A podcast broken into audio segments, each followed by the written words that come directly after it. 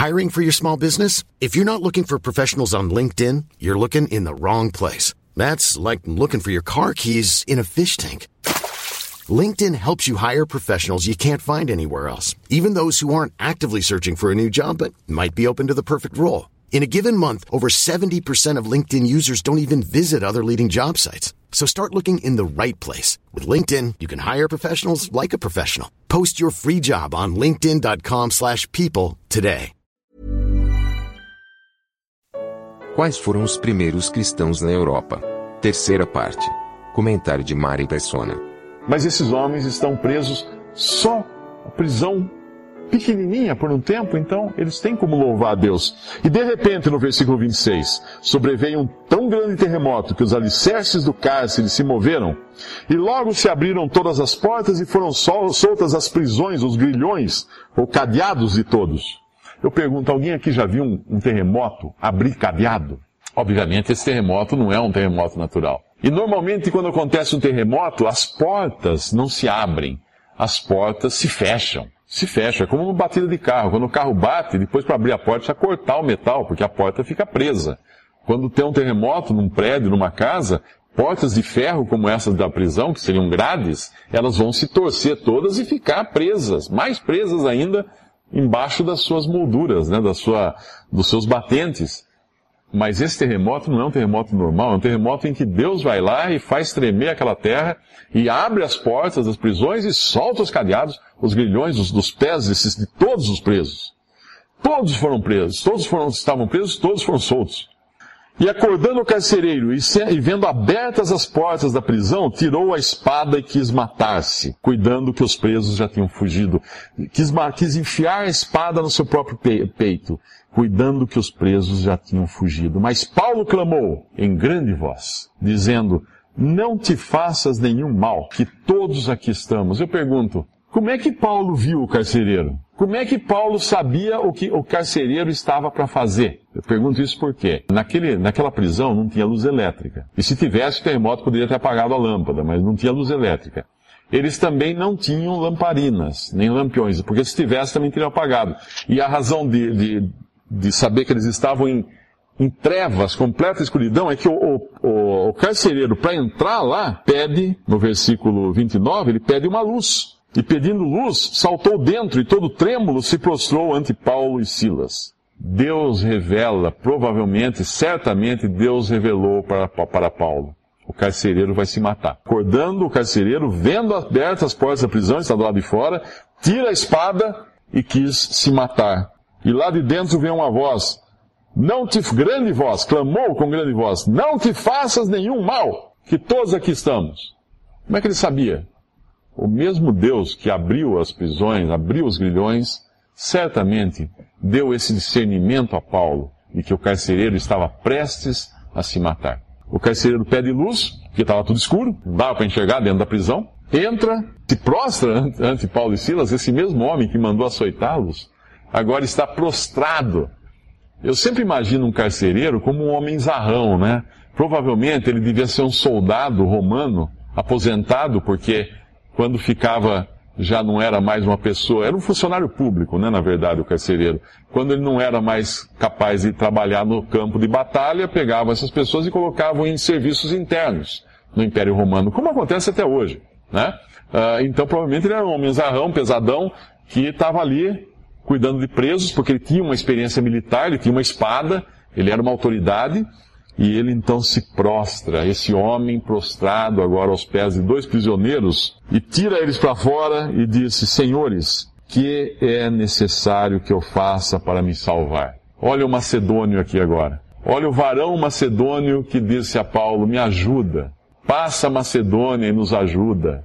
Aqui tem um homem agora pedindo ajuda para Paulo. Tem um homem da Macedônia pedindo ajuda. O que, que ele está falando? O que eu faço para, o que eu devo fazer para me, me salvar? O que é necessário que eu faça para me salvar? E eles disseram, Paulo e Silas, crê no Senhor Jesus Cristo e será salvo tu e a tua casa. E lhe pregavam a palavra do Senhor. E a todos que estavam em sua casa, provavelmente também familiares e servos. E tomando-os ele consigo naquela mesma noite, da, na mesma hora da noite, lavou-lhes os vergões e logo foi batizado ele e todos os seus. E, le, e levando-os à sua casa, lhes pôs a mesa na sua crença em Deus, alegrou-se com toda a sua casa.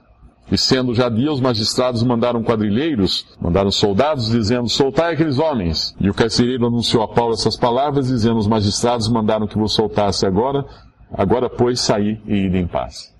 Três pessoas completamente distintas, completamente diferentes, foram os primeiros da Europa a escutar o Evangelho, a se converterem, e provavelmente esses três, não sabemos da história da, da jovem que foi liberta, mas Certamente essa jovem deve ter sido amparada, então, por esses outros que ouviram a palavra. Provavelmente foram todos esses que foram, formavam o embrião da primeira igreja, da primeira assembleia na Europa, do primeiro grupo de cristãos reunidos ao nome do Senhor na Europa, em Filipos. Essas pessoas eram parecidas, essas pessoas se encontrariam algum dia na vida e ficariam amigas? De jeito maneira. Nunca. Jamais uma empresária rica, uma escrava pobre e um brutamontes funcionário público carcereiro.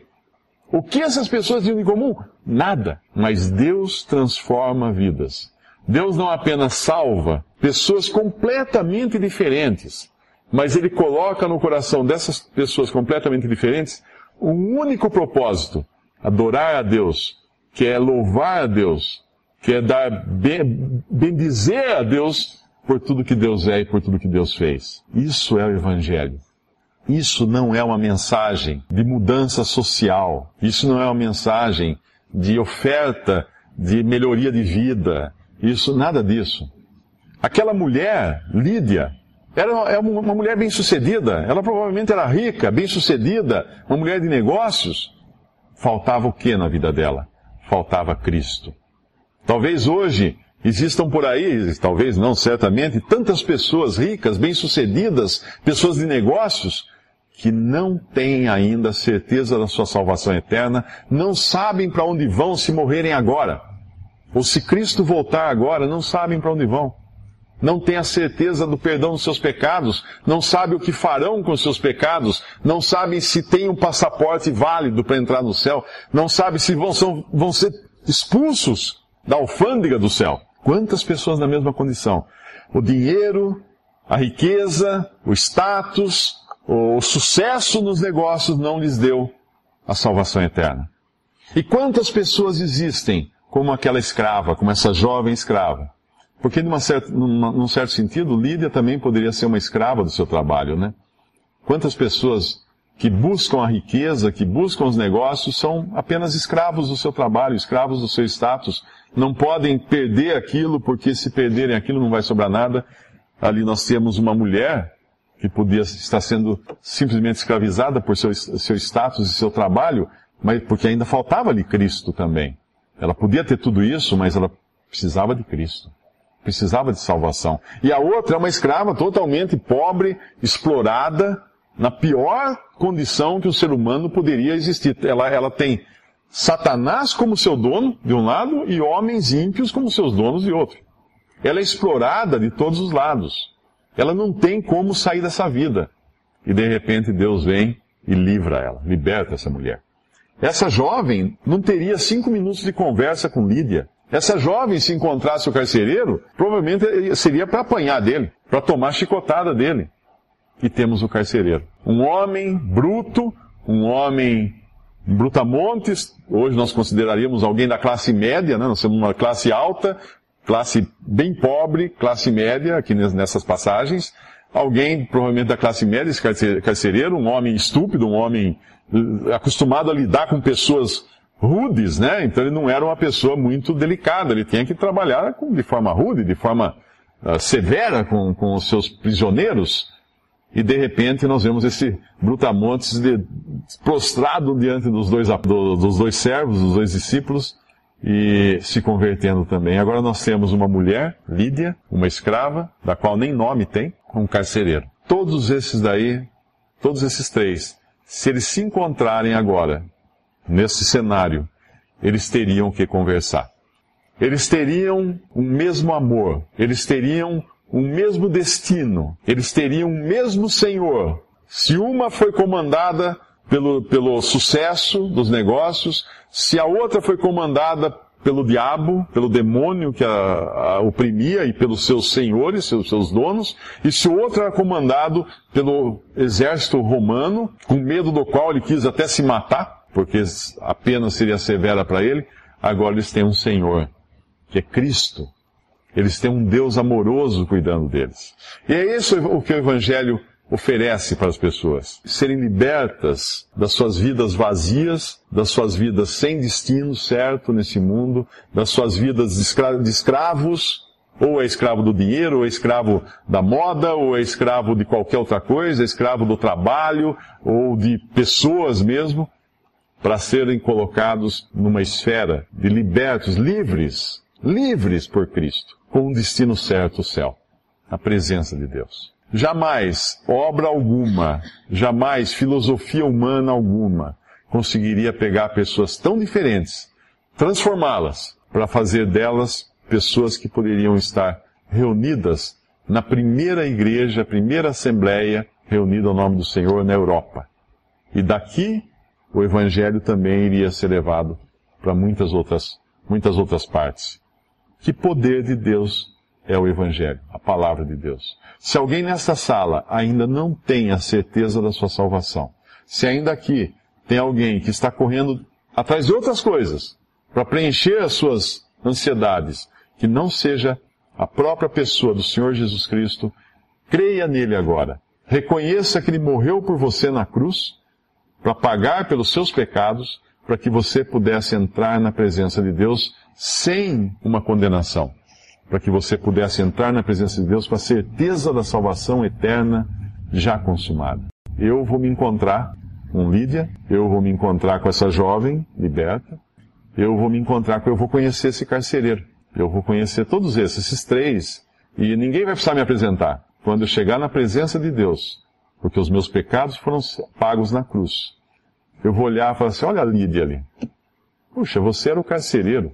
Falei de você outro dia. Vai ser assim. Assim é a presença de Deus, um lugar de salvação, de paz e um lugar de bênção. E é esse, para esse lugar que Deus convida cada um aqui.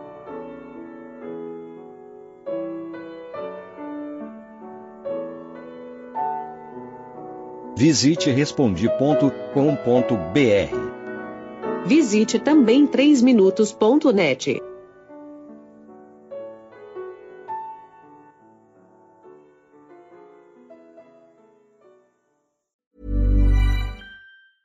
Even on a budget, quality is non-negotiable. That's why Quince is the place to score high-end essentials at 50 to 80% less than similar brands. Get your hands on buttery soft cashmere sweaters from just 60 bucks, Italian leather jackets, and so much more. And the best part about Quince, they exclusively partner with factories committed to safe, ethical, and responsible manufacturing. Elevate your style without the elevated price tag with Quince. Go to quince.com slash upgrade for free shipping and 365-day returns.